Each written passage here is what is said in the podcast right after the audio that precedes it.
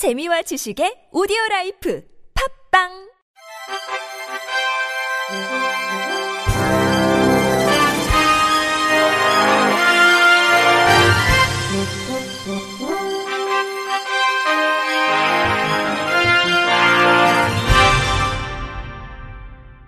청취자 여러분 안녕하십니까? 10월 25일 월요일 KBIC 뉴스입니다. 공공기관 등에서 시각장애인 안내견의 출입을 막는 것은 단순히 강아지 출입을 막는 것이 아니라 시각장애인의 인권을 침해하는 것이라는 지적이 나왔습니다. 무소속 이용호 국회의원은 지난 19일 오전 열린 국회 보건복지위원회의 장애인 개발원 국정감사에서 시각장애인이 안내견과 동반하여 공공시설에 방문할 경우 출입이 제한되는 경우가 종종 있다며 반려견과 시각장애인을 안내하는 안내견은 다른 시각으로 봐야 한다고 말했습니다. 이어 안내견 기본적인 인권의 문제라며 시각장애인 안내견은 우리 국회 본회의장에도 얼마든지 들어갈 수 있도록 돼 있다고 지적했습니다. 이 의원은 우리나라의 안내견이 60에서 70마리가 되는데 알고 있느냐고 질의했고 최경숙 장애인 개발원장은 잘 모르겠다, 죄송하다고 답했습니다. 최 원장은 안내견에 대한 인식이 사회 전반적으로 많이 향상되고 있지만 사회적인 인식이 많이 부족한 상태라며 어떤 노력을 할 수 있을지 고민해 보겠다고 답변했습니다. 이에 김민석 보건복지위원장도 안내견은 시각장애인에 있어서 눈이자 손이고 발이고 관련법을 보더라도 안내견과 시각장애인이 함께 시설에 들어갈 경우 거부하면 안 되는 것으로 해석된다며 안내견의 출입을 막는 것은 시각장애인의 출입을 막는 것이라고 강조했습니다.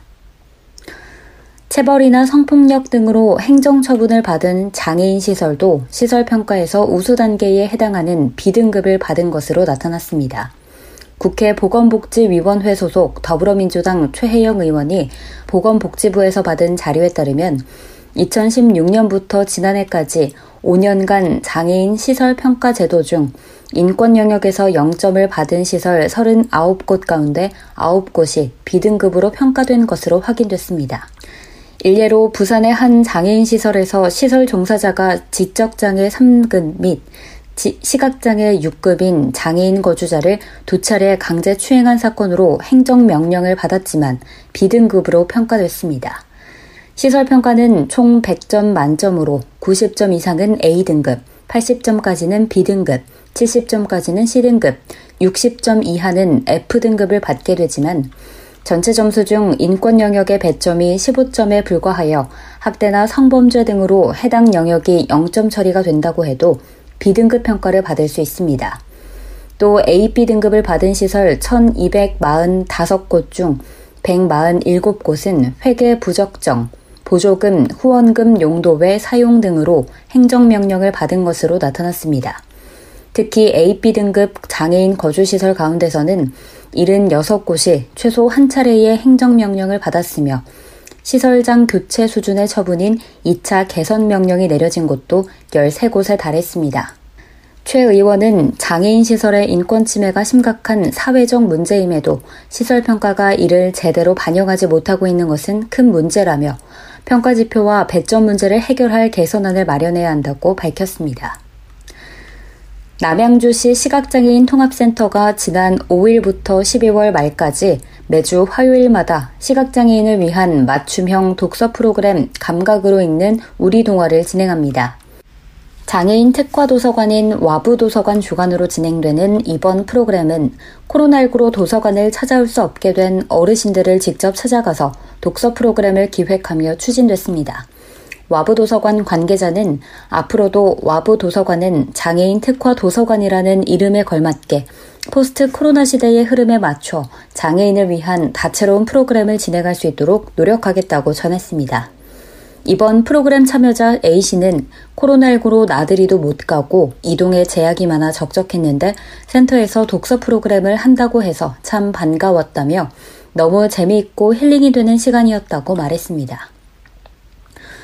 부산광역시 동네 교육지원청은 오늘 오후 1시부터 4시간 동안 한국 시기능 훈련 교육협회 연수실에서 시각장애 학생 학부모를 대상으로 가정에서 활용할 수 있는 시기능 훈련 연수를 실시했다고 밝혔습니다. 이번 연수는 학부모들이 다양한 시기능 훈련을 직접 체험해 보도록 해 시기능 훈련의 교육 효과를 알려주고 가정에서도 지속적인 시기능 훈련을 할 수 있도록 지원하기 위해 마련됐습니다. 이 자리에서 한국 시기능 훈련 교육협회 신효순 이사장이 저시력과 시기능 훈련의 이해와 실제를 주제로 강의했고 참석자들과 질의응답 시간을 가졌습니다. 또 안구 추적 기술, 안구 협응 기술 등 가정에서도 활용할 수 있는 시기능 훈련에 대한 사례별 실습도 진행됐습니다. 원옥순 부산 동네 교육지원청 교육장은 가정과 학교를 연계한 시각장애 학생을 위한 교육이 매우 중요하다며 앞으로도 시각장애 학생들의 교육과 삶의 질 향상을 위해서 맞춤형 지원을 해나가겠다고 말했습니다. 뷰티풀 마인드가 뷰티풀 마인드 뮤직 아카데미 소속 12세 시각장애 아티스트 김건호가 작곡한 환경 캠페인곡 대왕고래를 공식 유튜브 채널을 통해 공개했습니다. 해당 곡은 목관 오중주와 피아노, 타악기 공연을 통해 선보였습니다.